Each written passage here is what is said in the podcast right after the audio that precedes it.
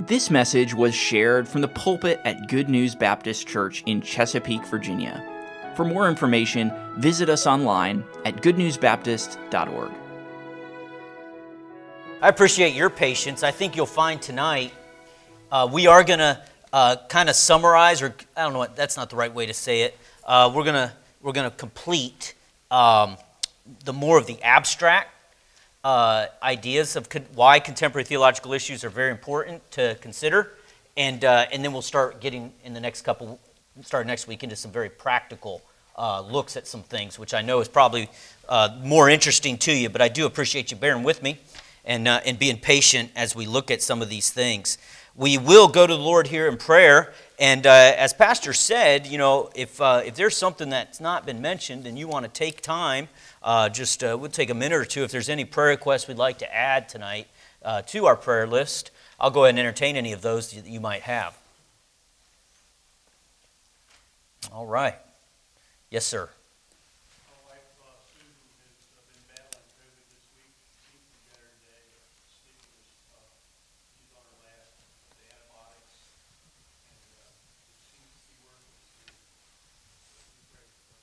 Yes, sir. Anyone else want to add one? Yeah, Brother Schofield.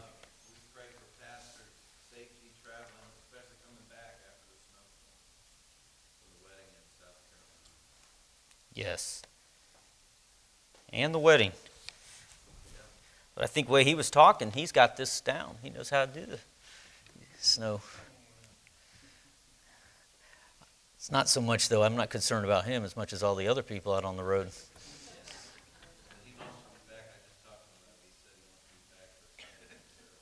Okay, yeah.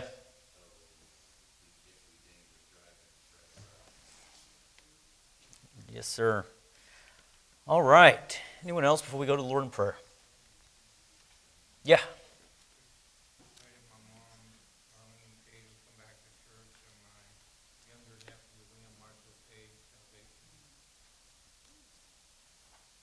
Did you say your nephew? nephew.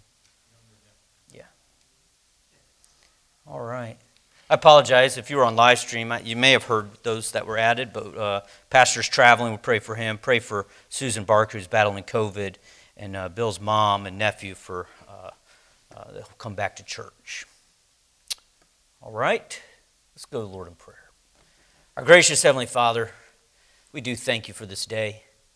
We thank you for what you've done for us. We thank you for all that you've provided for us. Lord, I pray that we'll be able to take time right now. Help us to be still and to know that you are God. There's a lot going on, Father.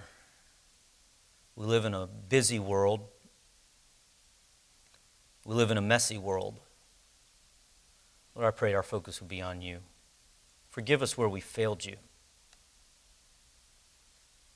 We want to do better. We want to be better so that we can honor and glorify you with our lives. Lord, we bring these requests to you because we know you have the power. Not just to answer them, you have that power, but you have the answer the power to answer them the way you want. You're sovereign. So we pray your will be done. And so we lift up Ms. Barker. We pray that you would watch over her. Lord, help her get through this COVID and may she heal. Father, there's many who are battling it. Lord, I know our, our society, our state, our city, even our church, we're tired of it. We're exhausted. But Father, I pray that in our exhaustion we would lean on you for strength that you would comfort us. Lord, we do pray for this young 12 year old boy who's battling leukemia. Father, I, it's unimaginable to me to have to watch my son do that. I pray for his parents. I pray for him. This is a, we know this is an opportunity for you to show yourself mighty to him and his family. Would you do that? Would you heal him, Father? Father, so that you would be honored and glorified through it all. But even in sickness, I pray for Sam. That even in the sickness, he would see your grace. We do pray for Pastor as he travels. Be with him, Lord. There seems to be a lot of uh, weather that uh, may be coming our way that this area, the South's not used to. Lord, I pray that you watch over him. And Lord, we do pray for this wedding on Saturday that you would bless the Hagbergs, Lord. And, and Lord, I pray that, uh, that it all be done to honor and glorify you. And Lord, we do pray for Bill's mom and nephew. Lord, would you bring them back? I pray that they would see his testimony. And Father, his testimony would point to you. Lord, help us with this lesson this evening. I pray that it would be profitable. I pray that it would not be a waste of our time, that it wouldn't just be something to talk about, but I pray that it would be helpful. And I pray these things in Jesus' name. Amen. I tell you, this has been a day. Uh, I don't know about how your day's going, but I think it's good to come tonight and just whew, take a take a sit down and and and if you'll see your notes, there's no blanks on them. I'm, I'm trying to make this as easy on you tonight as possible. There's little work that has to be done. I hope there's enough space for you to kind of scribble some thoughts and, and, and look at some things we're going to talk about tonight. Uh, in our last lecture, we talked about the importance of worldview. And we talked about how that worldview is determined by the importance we place on the scriptures, which we know to be the divine revelation of God. And, and in our last lecture, we considered alternatives to attaining knowledge. Specifically, remember, we looked at the empiricist, we looked at the rationalist, and we looked at the fideist and their tests for knowledge. And all these failed to provide us true knowledge. So instead, we turn to the validity of divine revelation as a source of true knowledge. And we found that divine revelation could give us true knowledge, or maybe knowledge that has value, knowledge that's worth knowing. So let's turn to a very familiar passage of Scripture this evening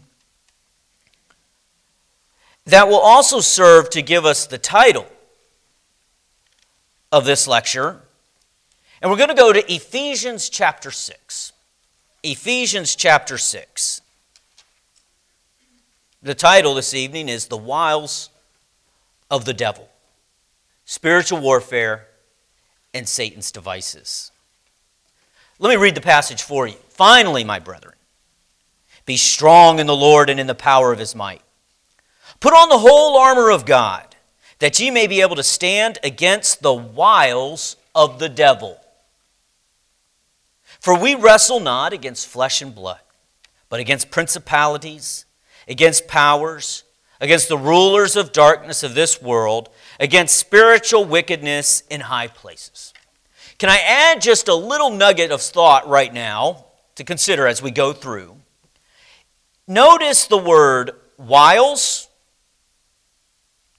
principalities, powers, rulers, And you can't really see it because of the way it is written, but flesh and blood and spiritual wickedness are all the same, but I think the word high places tells us something about it. What do all those words grammatically have in common? They are all in the plural. Plural. Look at that. Wiles, principalities, powers, rulers, high places, plural. To me, that is a very important key to understanding this passage. And we'll come back to that in a minute. Now, you might be asking, what does spiritual warfare actually have to do with contemporary theological issues? Haven't we been engaged in spiritual warfare since, well, the beginning of time? Since the Garden of Eden? But that's not very contemporary. Adam and Eve were the first combatants to engage the enemy, and they were quickly overwhelmed. The spiritual and the carnal have been engaged against each other in battle ever since. So I think there are really two answers that we're going to look at tonight for why spiritual warfare is important in the context of contemporary theological issues. And the first we need to know, the first thing we're going to look at is we're going to go back to verse 11 of Ephesians chapter 6. Now, Paul tells the church at Ephesus the reason for putting on the whole armor of God. Now, we're not going to take time this evening, or even in the, any of these lectures, to actually analyze the armor of God. We're not going to look at those pieces of armor. We're simply going to look at the purpose of the armor. That spiritual armor, the armor, the spiritual armor, is given to the believer for protection against the attacks of the devil. Now, Paul, you look at this verse here, Paul uses a very fascinating word. You may be saying, I don't think it's that fascinating. I hope after tonight you'll say, that's fascinating word. He uses the word wiles. Look what he says Put on the whole armor of God, that ye may be able to stand against the wiles of the devil. You ever thought of that word wiles? And maybe it would help if I gave you the Greek word. And then I think we'll parse the English translation a little more. So the Greek word for wiles is, are you ready for this? Methodeus. Methodeus.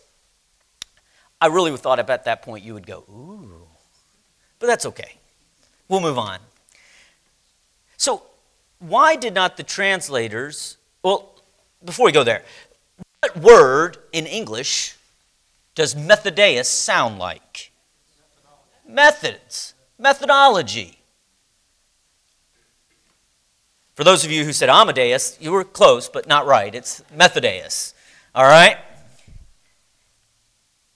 Of course, it is the word method. So we could, and we might be tempted to, restate this instruction by Paul as this Put on the whole armor of God that ye may be able to stand against the methods of the devil. This is the first tell in why this understanding spiritual warfare is critical to understanding contemporary theological issues and how to confront them. The devil uses methods to attack. So you may be asking why, if wiles comes from the Greek word methodeus, why did not the translators, specifically those that translated the version that I'm using, the King James Bible, why did they not use the word method in this word verse? I mean, obviously, if they came across Greek and they saw the word methodeus, they would say, ah, that's methods. Well, there's a few reasons for this. First, in the 17th century, when the King James Bible was first translated, did you know the word method in English at that point was relatively a term? It had only been in English usage, which this isn't long, I know it may sound long, but it had only been in the English language for about 200 years.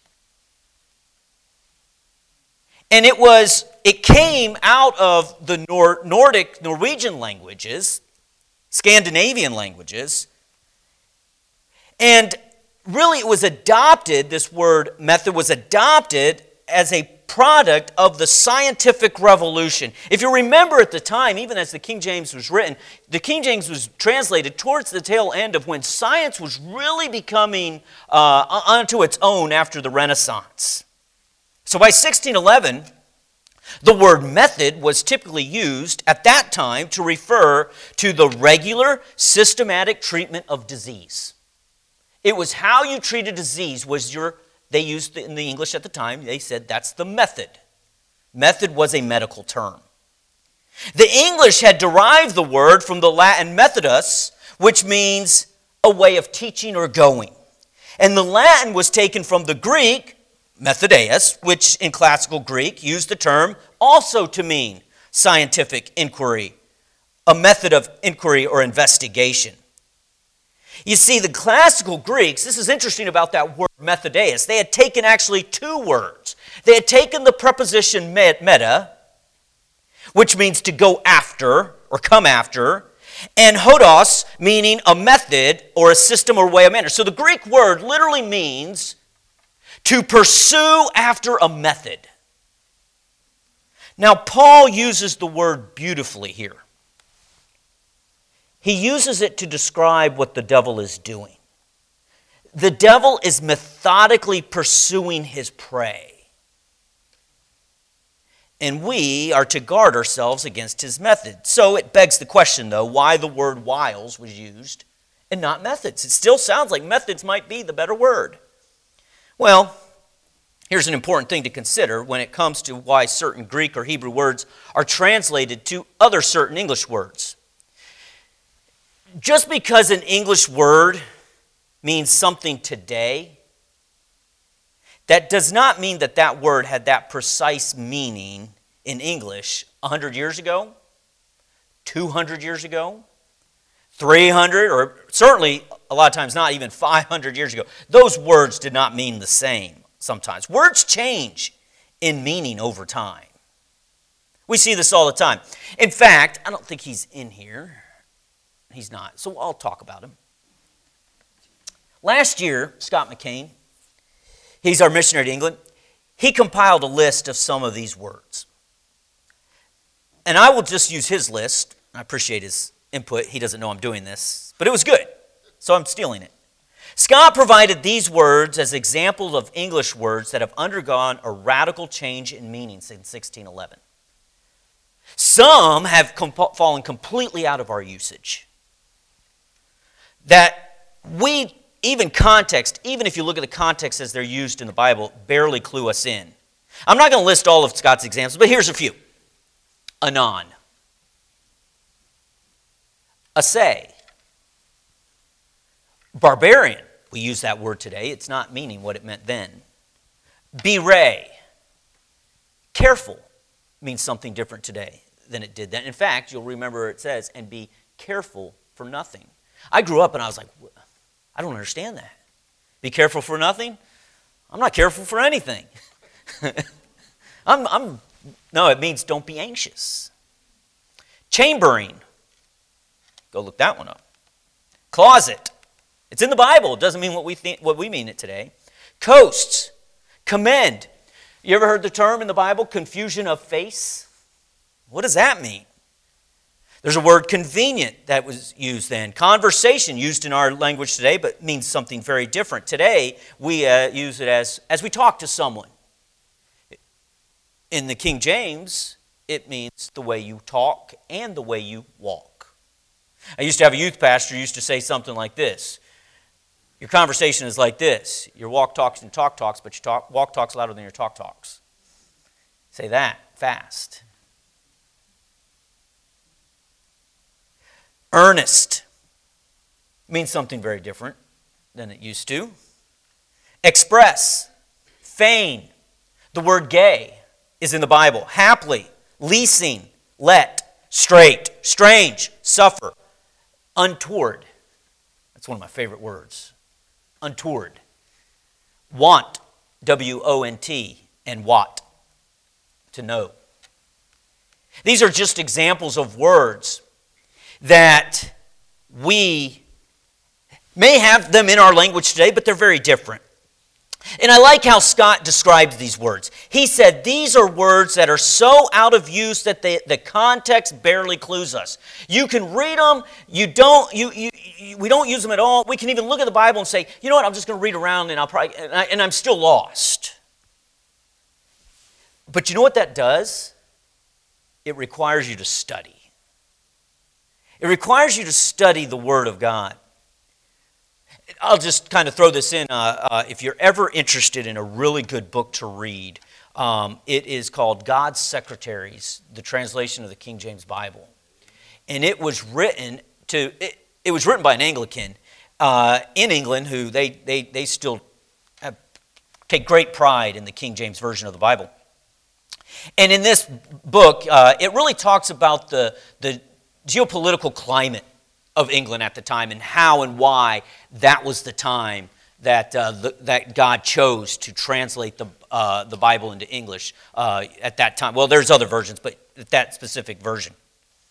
And, and it's excellent. It's an excellent book. And, and in the book, the, the author, he talks about how the, they, when the, the King James tra- uh, translators, you may have heard people say, oh, the Bible was written in the King's English. Well, in fact, it wasn't.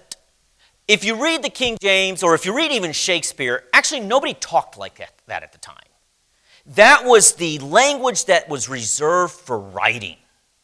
And we have the same thing. We, uh, uh, we have the common vernacular, and then we have, well, we've gone the other way, right? So we have good English, and then we have texting English, right? Uh, and uh, so we, we hope we don't talk a lot of the times the way we text, uh, you know, LOL. And, uh, and so he talks, though, he says that was, they, they, they, they knew that the, that the language, the vernacular, the common language was, it wasn't precise enough. And they said, and, and as we translate the Bible, we want to have uh, uh, a language that expresses the grandeur of the Bible. And so, I, not, I don't want to say they invented this language, this uh, version of English that you'll see in the King James translation, but it was made specifically for the King James because they wanted to capture the grandeur. For example, you ever read that verse in James chapter 1 that says, If any of you lack wisdom, let him ask of God, who giveth to all men liberally, and does what? He upbraideth not. And you ever think, what does upbraideth mean? Upbraideth is an old English word. It doesn't mean the braids up in your hair. It's, it's, uh, it's, uh, it's an Old English word. And they, when they came to that passage of Scripture, they looked at the Greek and they looked at the words and they said, because they really wanted to do as close to translation as possible to the Greek. When they got to there, they, real, they read, you know, kind of a Greek euphemism that said, and God doesn't literally will not kick you in the teeth. That's what that word upbraideth means. He's not going to pop you in the mouth. And they thought, that doesn't capture the grandeur of our God. To say God's not going to kick you in the face. They just felt that was beneath. And so they said, upbraideth. They came up with this word, upbraideth. And that is the beauty, I believe, of the King James Bible, is you can read it. And, and in fact, you can read it with your children. And yeah, there's places that, uh, that you'll blush, and there's times when you'll read it and you'll think, wow, but the Bible doesn't go overboard. It's eloquent, it's grand, it's, it's beautiful in its language.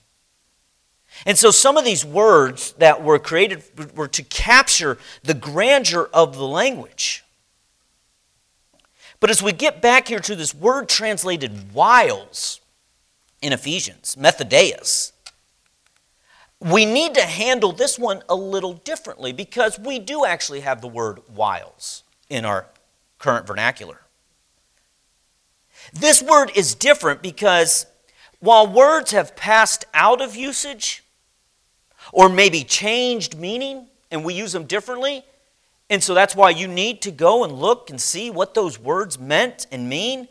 And uh, when we come to this word, methodeus, it is different because the word method at time of translation to the King, of the King James Bible, it carried, remember, it carried a medical connotation.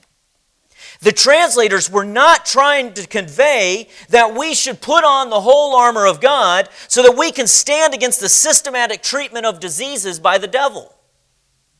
That would not be what this passage is saying. And if they would have used the word method, that's what the people at the time would have read it as. That was what method, even as it evolved in use over time, meant in the early 16th and 17th century. It is as if the word, though, method, this is fascinating about this word method. In the Greek, that was adopted into the English and then was applied to science, but over the years, we now use method closer back to the way the Greeks actually meant methodeus.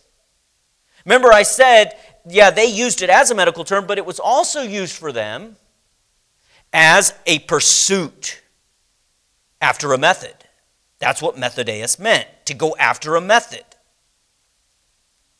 And so we use that, we have methods today. And we understand what that word method means. You say, why are you saying all this? The context of this verse illustrates, though, a more meaningful definition to methodeus than a methodical, almost robotic pursuit like we would have. So to say, and maybe you don't read it this way, but to say, put on the whole armor of God so that you could stand against the methods of the devil, to me just sounds like the devil is going through a robotic, uh, uh, methodical pursuit. It's much deeper than that. The devil is not just going through motions, he has strategy. And this brings us to why the translators were very precise with their use of the word wiles as opposed to methods. I think we would do a severe injustice to this word wiles, to understanding it, if we did not look at perhaps the most incredible example of how this word is used. In 1949, a long, slim, sick, sorry looking skeleton of a character was created. Chuck Jones and Michael Maltese created this guy. The two artists depicted their character as a means of parodying the traditional cat and mouse chase popularized by the cartoon Tom and Jerry. Now, in Jones and Maltese's version, they created a living, this is their words, a living, breathing allegory of the desire to want. Their character was always on the hunt for his prey, a witty, quick moving, elusive bird with a signature beep beep. And you remember the coyote's name? Wiley. Wiley Coyote. His name was a play on the word wily. Because the coyote he didn't rely on his natural guile or his natural instincts to hunt, but rather he would concoct elaborate plans and absurdly complex gadgets purchased from the mail order company Acme to catch the roadrunner. And he was never content. He was never successful, but he was never content. He wanted more. And if he could have catch, caught Roadrunner, he would have devoured him. That's how the word wiles is used in Ephesians. It's more than just methods employed by the devil that we are to protect ourselves against. These are strategies. That's what the word means. The translators used a word that at the time and to this day means stratagem, slick, sly. Can you see now the richness of that word, wiles? It is more precise than merely just methods. The word captures both the strategy and the cunning of the devil. Now, if you were to look at other translations, to their credit, they do not use the word method either. They too understand that this is much deeper than merely the process or way the devil works. For example, the NIV, the ESV, and the New American Standard Version, they all translate it schemes.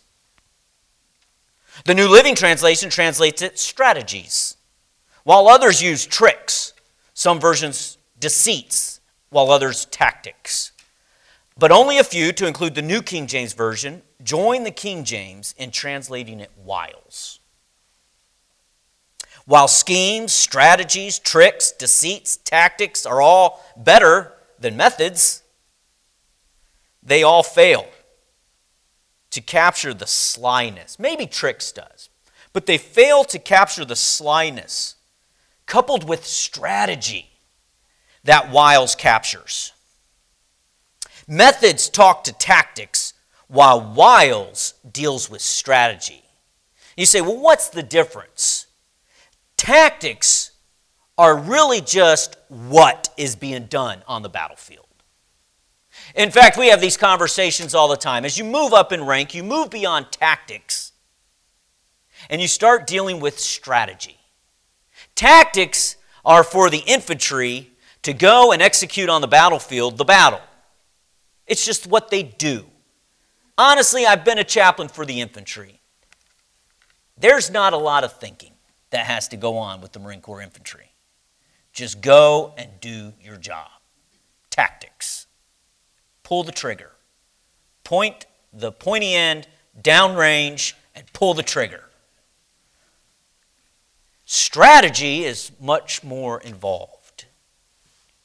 So, why spend so much time talking about this word wiles? Because we are commanded to put on the whole armor of God so that we can stand against the cunning, sly, deceitful strategies of the devil.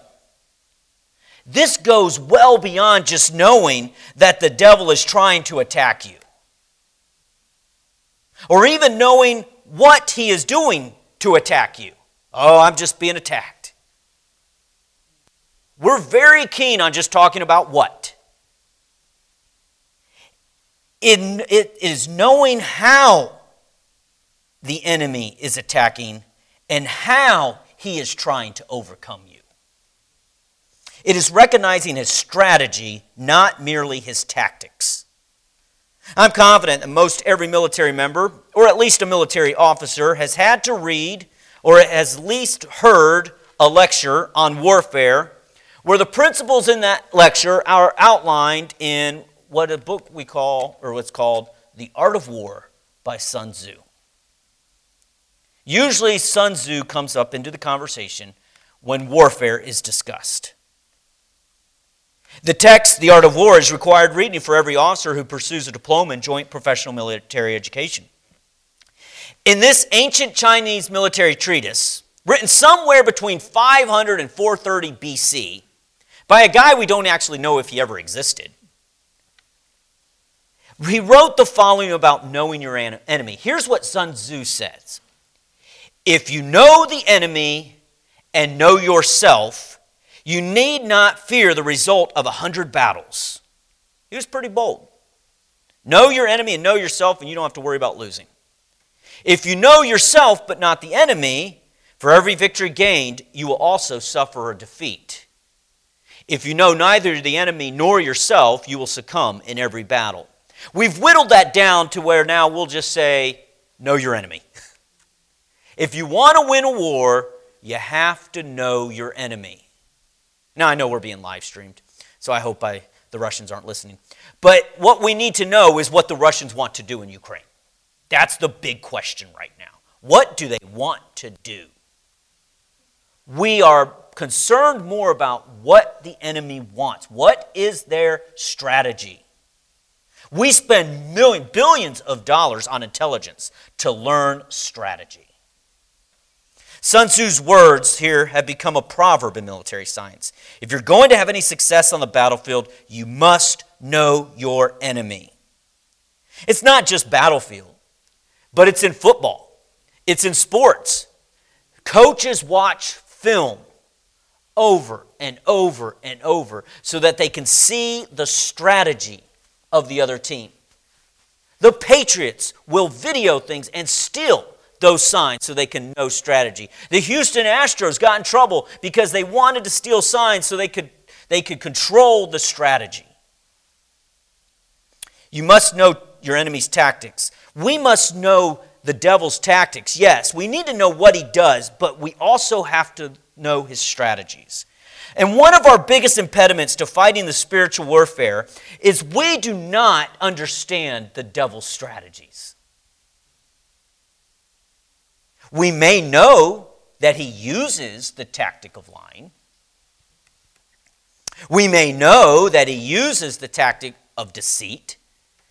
We may know he uses the tactic of chaos.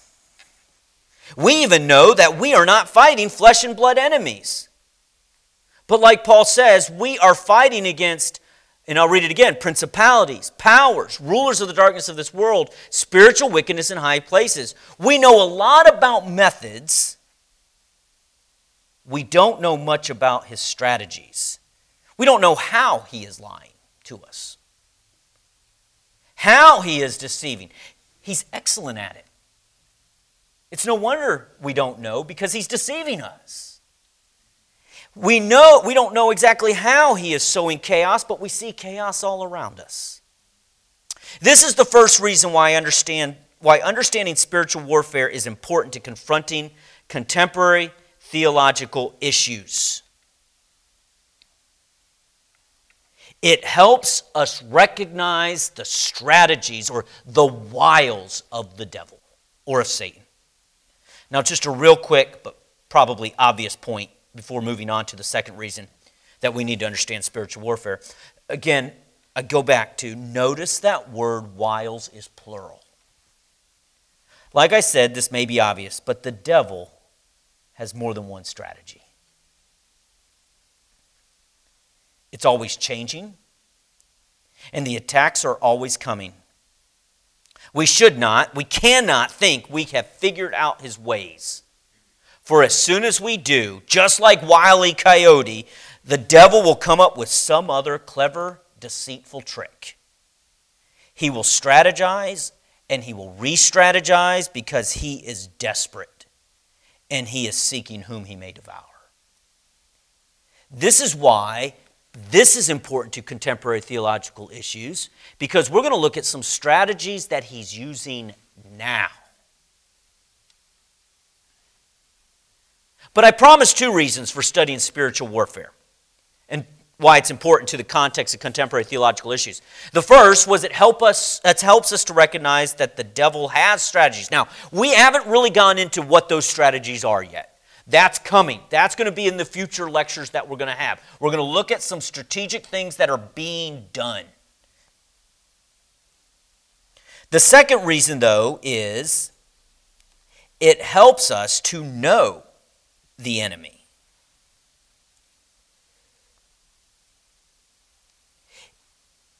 Perhaps we should have dealt with this before pinpointing the importance of knowing devil's strategy. In other words, we should have at least named who the enemy was first. But I think we are fine to consider it now. We have found that the devil has strategy, and we need to guard against it. But let's go back again to that word wiles. That word, which we have already said in Greek as methodeia, did you know it occurs another time in the Bible? One other time.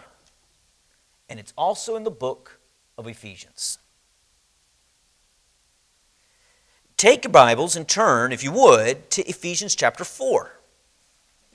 I'm going to read this passage for you, but before I do, a little context will help. This is a beautiful chapter. Chapter 4 is one of Paul's great treatises on the purpose of the church. You, you, you'll remember, you might recognize some of the words there. The church is to be unified. It is, remember those words? It is one body, with one spirit, with one uh, called into one hope. It is one Lord, one faith, and one baptism. He then says that Christ gave apostles, prophets, evangelists, and pastors of teach and teachers, or uh, pastors and teachers, so that the saints would be perfected, or what we would say made complete or matured. These offices are to minister and edify the body of Christ, and so they do this so that the believer will not be, and here's where I pick it up in verse 14. These apostles, these prophets, these evangelists, pastors, and teachers, they're, they're made for the perfecting of the saint, for the edifying of the body of Christ,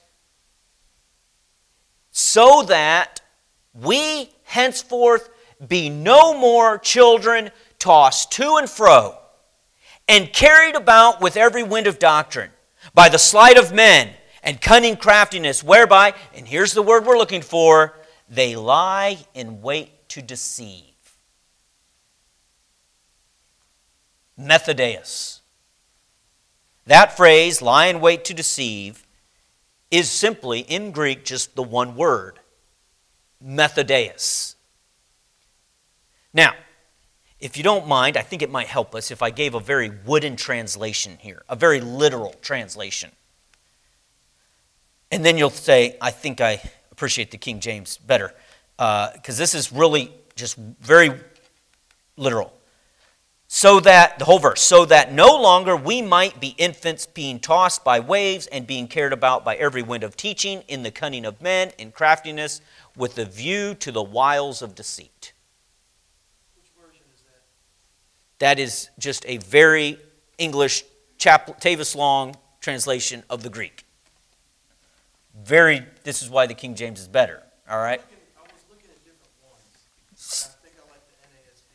Yep. Well, look, let's look at this. Apostles, prophets, evangelists, pastors, and teachers were provided for the specific purpose of maturing, ministering to, and edifying believers so that they would not be led astray by men this is the important thing men who are crafty and strategize about ways to deceive them. You, when you think about it, that's an incredible responsibility for those who give themselves continually to prayer and the ministry of the word. This is a sobering charge to those who feed the flock of God, taking the oversight thereof. That they are to protect, they're, they're given so that they can protect from men who are crafty and deceitful. What did we read in Ephesians chapter 6? The wiles of the devil. Now we're reading it, if I could say it like this there's also the wiles of men. There's strategies out there that are produced by people. Now, it is true the devil is the enemy. And we cannot lose sight of another enemy that is just as ruthless. There are those who want to drive believers away, who lie in wait for innocent blood. Paul says, Watch out for those whose strategy it is to get you carried away by believing false doctrine. So, knowing the strategy is important, but so is knowing who the enemy is, who the enemy is that employs that strategy. And we see two strategists here. The devil has his wiles, and humanity has their wiles.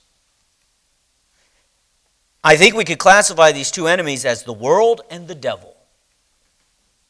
Both have an agenda, both are at enmity with God, both will ruthlessly attack the child of God. And the perfect storm comes when the world and the devil begin to appeal to your flesh. Now, I know what you're thinking. I say that a lot. I really don't. I'm just going to tell you what I think I know you're thinking. We might want to say that those who strategize to teach false doctrine and deceive believers, they're just part of the devil's strategy. That's all. That's just part of the wiles of the devil. Yeah, the man has their own, but that, they're part of the Satan's. They're just pawns in Satan's hands. Now, this might be true, but I think we need to also consider that Satan. This is very important. Satan is not omnipotent. Satan is not omnipresent. He does not have the power of God. He is mortal. He's not eternal. Now, allow me to illustrate it like this. You've heard the age old accusation against Satan, right? You've heard it. The devil made me do it. Let's test the validity of this accusation strictly fictional, but allow me to illustrate it like this. Let's say I come up to Ron Zellman.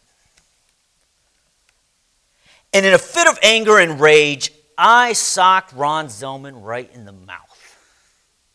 I mean, I punch him so hard.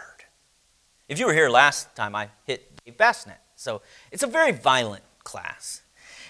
I hit Ron so hard his eyes start watering and he starts to bleed. I mean, I really give it to him. Did I assault Ron Zellman? You bet I did. Unprovoked, was I wrong for it? Yes. Now, let's say that at the same exact time that I am socking Ron Zellman in the face, Mike he goes up to someone else and smacks that person in the face. Yeah, you, you're, you're violent. I've seen it, see it in your eyes. Mike goes up to someone, now, exact time that I'm socking Ron Zellman in the face, he goes up and he socks someone in the face. I mean, his eye, that guy's eyes start watering and he starts to bleed. So here's the question Who made me do it? And who made him do it? I mean, we did this at the exact same time. Who made me punch Ron Zellman and who made Mike Carr punch someone else? To say it was Satan would be here's what you would be saying if you said it was Satan it would forfeit your own free will. He made me do it, I, I had no control. And number two, it would, be, it would be to admit Satan is able to be in more than one place at any given time. And if both of those are true, Satan then is omnipotent over you and he's omnipresent, which makes him no different than the God that we say we serve. So I think we need to be careful that we do not give Satan more credit than he's due. Is he more powerful than us? Yes. But can he be in all places at all times? No. Now, I know again what you're thinking. Yeah, but he has his minions. He's got his demons who are helping him. I don't know how many there are. But I do know that there's a spiritual warfare that's going on and that there's a fight that we cannot see. And I know that there's a battle that is raging. But there is still a finite amount of even those demons. They don't have control over the child of God. But there are men on this earth who are just as culpable as Satan in their deceitful teaching and preaching. They will give an account and to say, Satan made me teach that way, will not suffice. They will be held accountable for their own deeds because they were of their father, the devil. Now, we need to be careful that what is, of what is being taught and preached behind the pulpits of our churches. For there are men who have evil strategies. Now, do I believe that Satan has an influence? Yes. But I want you to consider this in 1 Corinthians chapter 11. 1 Corinthians chapter 11, or 2 Corinthians chapter 11, verse 13 through 15 says this For such are false prophet, apostles, deceitful workers, transforming themselves into the apostles of Christ.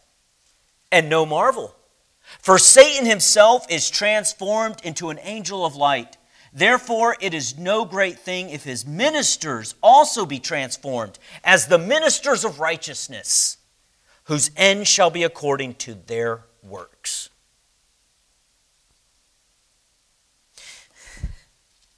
I've got to be careful with this illustration. I think but one of the best explanations of this verse comes from my father. When I was growing up, there was this guy you, you've probably heard of him. I'm going to say his name, and then we'll blush. His name is Marilyn Manson. I, I don't want to tell you too much about him because this guy was, is, is pure evil. If you don't know who he is, you are not missing out in your life. Ironically, he did attend a Christian school in Canton, Ohio, the same school that I did some of my student teaching at. I was after him. He was actually kicked out of the Christian school in 10th grade. He's, he's a little mellowed in his later years now. In fact, he says he was kicked out of his uh, public or Christian school, so his parents put him in public school, and he was beat up all the time there. He said, At least the Christians were nice to me. But Marilyn Manson, in the late 90s, claimed to be a minister in the Church of Satan. And like I said, he's backtracked some of his satanic claims, but in the 90s, he was considered the highest profile Satanist ever. I mean, the names of his songs and albums was just horrendous. He was the poster child for Satanism, evil, and the heavy metal rock music scene. If you weren't careful, you would look at him and think, man, that guy is frightening. He's so evil. Satan is really using him. But my dad, I remember my dad, he had a different take. Because I remember we were talking about, I was like, that, this guy. And now I didn't listen to the music. I didn't even, I just, you would just see him on the news or see him and he was just, just a horrible person. But my dad would say this. He would say that people like Marilyn Manson, he'd say, those are Satan's failures. Sure, they can be pretty terrifying, but it's not them you really need to be worried about. Satan's successes are those men who stand in suits and ties and preach false doctrine behind our pulpits. Those are the ones you need to be worried about. That's right. They transform themselves into an angel of light. What they say, they do, sounds so good. And they look so sharp, and their churches are big. And they'll hold up their Bible and they'll say something about it. They'll never really open it, they'll just talk from it. You need to be incredibly discerning and careful for what I say here, for what Pastor preaches. I'm not saying you, well, Pastor, I don't know if I agree with that. No, I'm talking you, like the Bereans, go back and search the scriptures to see if what he says is so. He would tell you to do that. Now, when I was considering graduate schools on the Navy's dime, I selected one called George Mason University. The Navy gave us choices to go to different schools, and they preferred that we would go to Duke Divinity or Princeton Theological or Boston University or Emory down in Georgia. But I chose to go to a secular school. I wanted to go to George Mason because I knew I would be going into the jaws of secularism. Had I gone to one of the nominally Christian schools, I knew I would just get secularism, but under the guise of Christianity. Satan's grand strategy is to infiltrate churches and make it look appealing. So now that we, I think, we agree that knowing the devil has more than just methods, but he has strategies, it's important now, I think that we would also agree, it's, and we know who the enemy is, it's important now that we go back and look at the strategy that I think the devil is employing currently in our contemporary culture. Just a few minutes ago, I mentioned the devil has many strategies. And what we're about to talk about is just the current strategy. One thing that should always give us comfort is the truth, though, and this is something we cannot forget through this entire course Jesus has built his church, and the gates of hell shall not prevail against it. We know that Ephesians 5:27 tells us he will present to himself a glorious church, not having spot or wrinkle or any such thing, but that it should be holy and without blemish. So the devil's strategies today will change as he discovers he is failing to defeat the church. But for now, let's consider the contemporary strategy or even strategies that we are facing. Because we could step back and say, well, he's not going to win, he's not going to defeat the church. But what we're finding is our churches are getting smaller and smaller and smaller. First is the strategy of secularization. In our last lecture, we talked about this, but I'd like to go into a little more detail in this lecture and demonstrate even more of it in our following lectures. There are three words that we are going to use over the next couple minutes, and they're all related, but they are not all the same. And that first word is the word secular. Now, we have used that term repeatedly when I talk about a secular worldview. The second term that we are going to look at is secularism, and the third is secularization. As a matter of review, in our last lecture, I mentioned that our world is becoming increasingly secular. We use the classical definition of secular as that which is only concerned for the present world as it moves through time.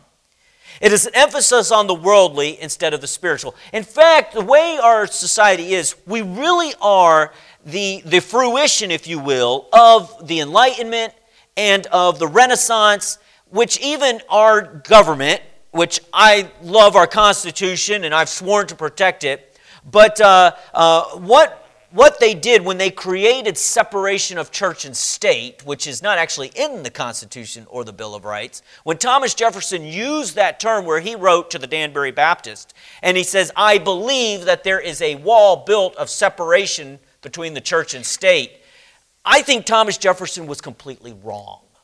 But he was talking from his Enlightenment perspective, where you've got government and you've got the church.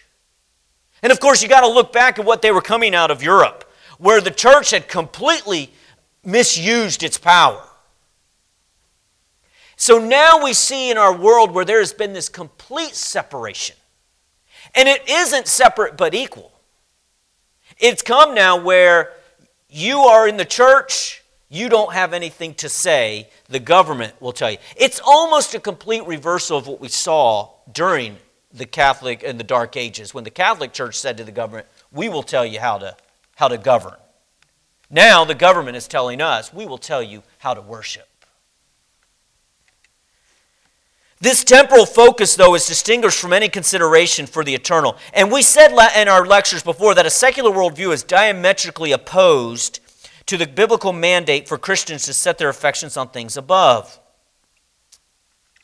As Christians, we should resist this humanist and unbiblical tendency. And the only effective way to do this is to remain grounded in Scripture. We have to have our affections set on things above. So that's the idea of secular. It's, it's, it's, it's this idea of separating what is eternal from what is temporal.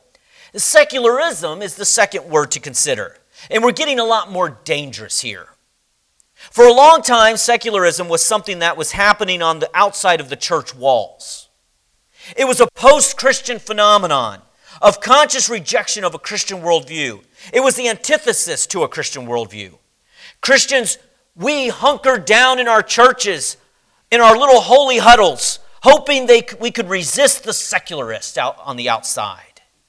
The mentality has been if the secularists will just stay in their lane, we'll stay in ours. We'll preach against them, we'll pray for them, but we're not going to engage them.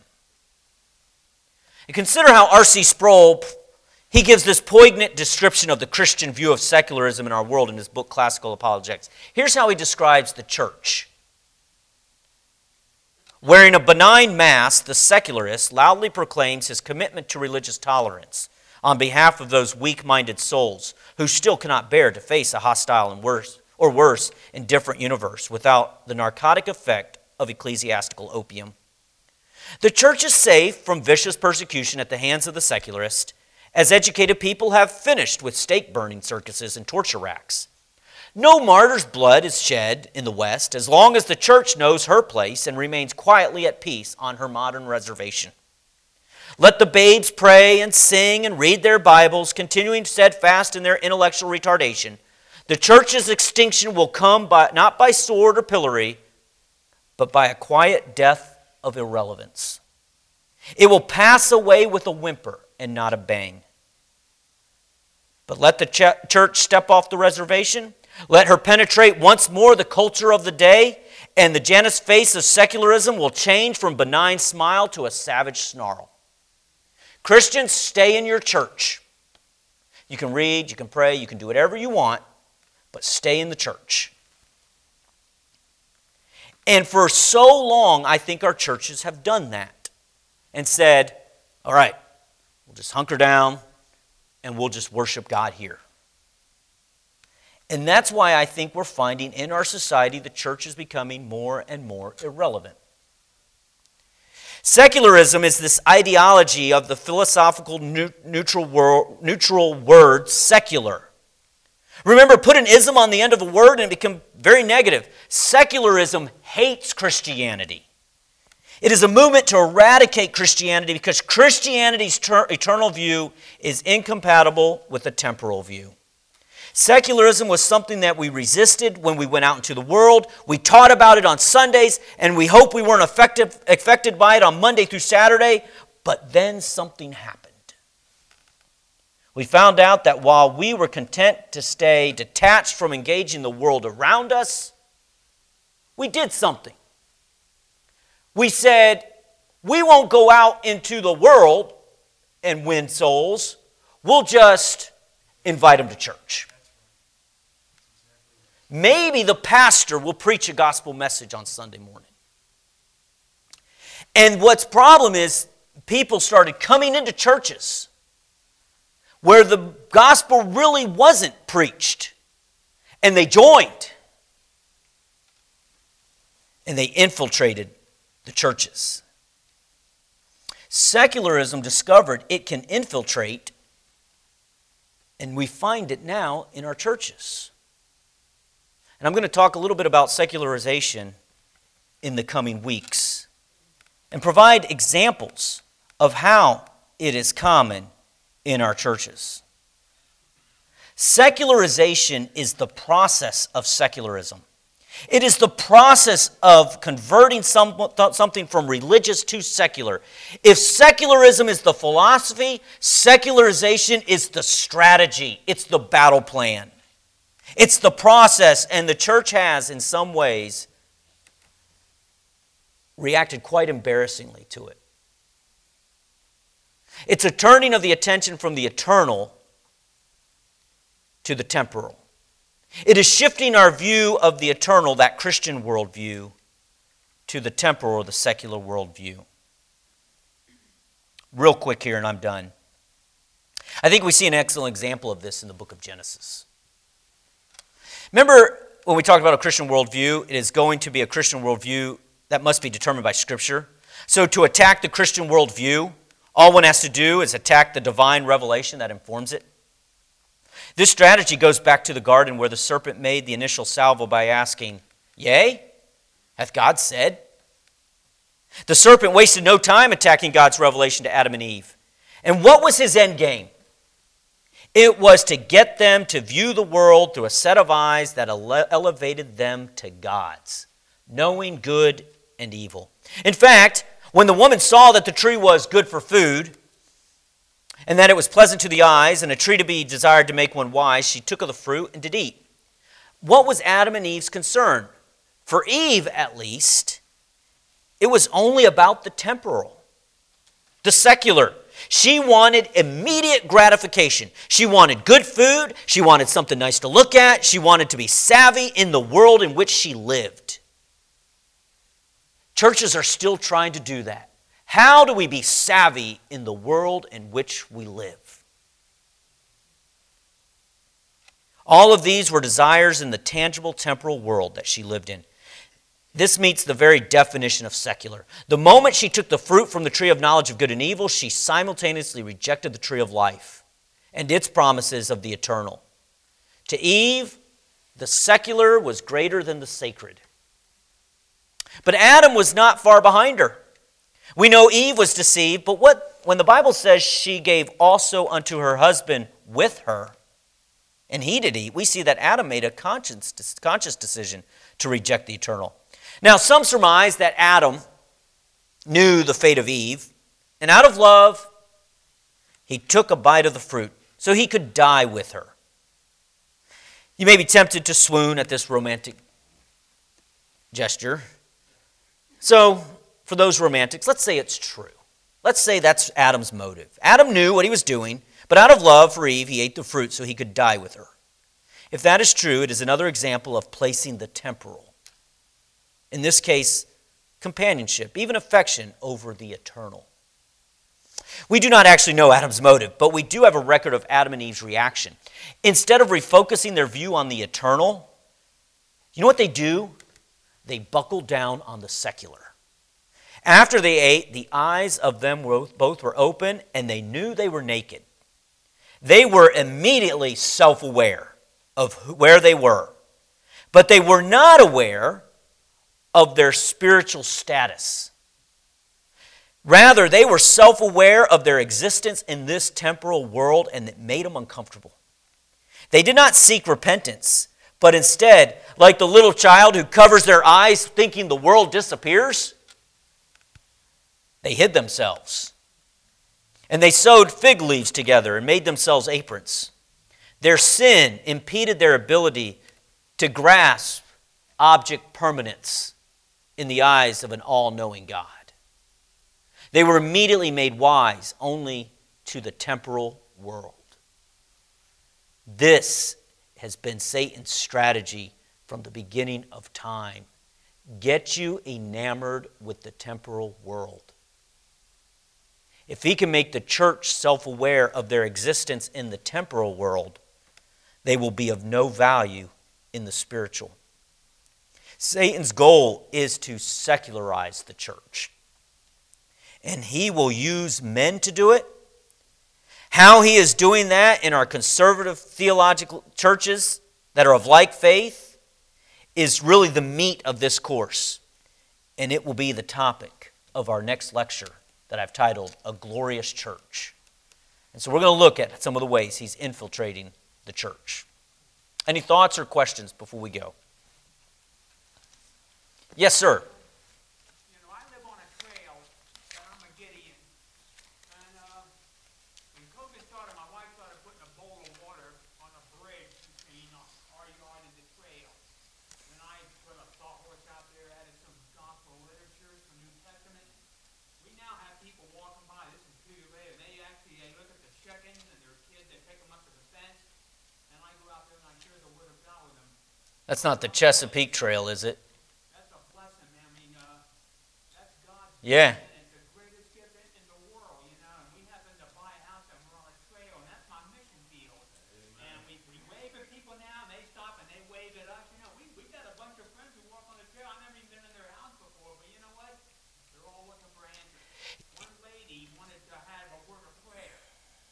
Her husband died. She was hurting big time. We had a word of prayer on the trail. You bring up an excellent point. The world is still looking for hope. And in fact, I'll share a statistic with you next week on how many people in churches are saying we actually, it's funny, there's two things they say. We actually want longer sermons and more meaningful sermons. Now, I want to be very careful, especially if you're listening on live stream and say, wow, that guy really bashes the church. I am speaking at large. I believe we have a phenomenal Bible believing, Bible teaching, and preaching church. And I want that to be very clear. I do not, I, I do not think but that we that we have compromised in our pre- teaching and preaching, but I think we also need to be very careful because it's just a matter of one generation and it goes away. I've been in churches, many different churches, and I've seen them split. I've seen them, I've seen, I've seen them revive. There is hope. And I think I've ran by your Bible and water on a trail because I've seen it. so, amen. I, yeah, brother. Sc- Uh, when you were talking about the translation time in sixteen, Mhm. eleven or sixteen seven, sixteen nine, uh, that was contemporary with Shakespeare. Do you think he had an influence on them as far as the language? I don't know. I, uh, I mean, I have a thought, but my thought is really irrelevant. Um, I, I, did, did, they, did he have a, uh, an influence on Shakespeare, or did Shakespeare have an influence on?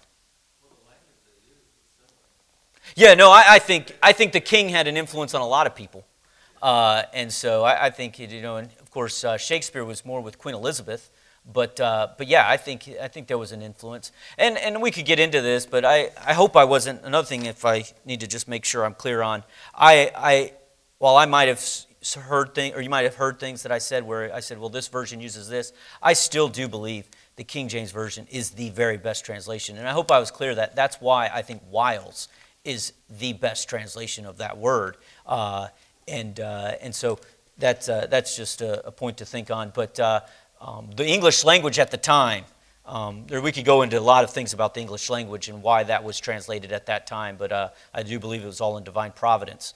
Um, but uh, I don't, to answer your question, I don't know uh, much about Shakespeare. In fact, I, uh, I try to avoid reading any of it, even in school. I, you know.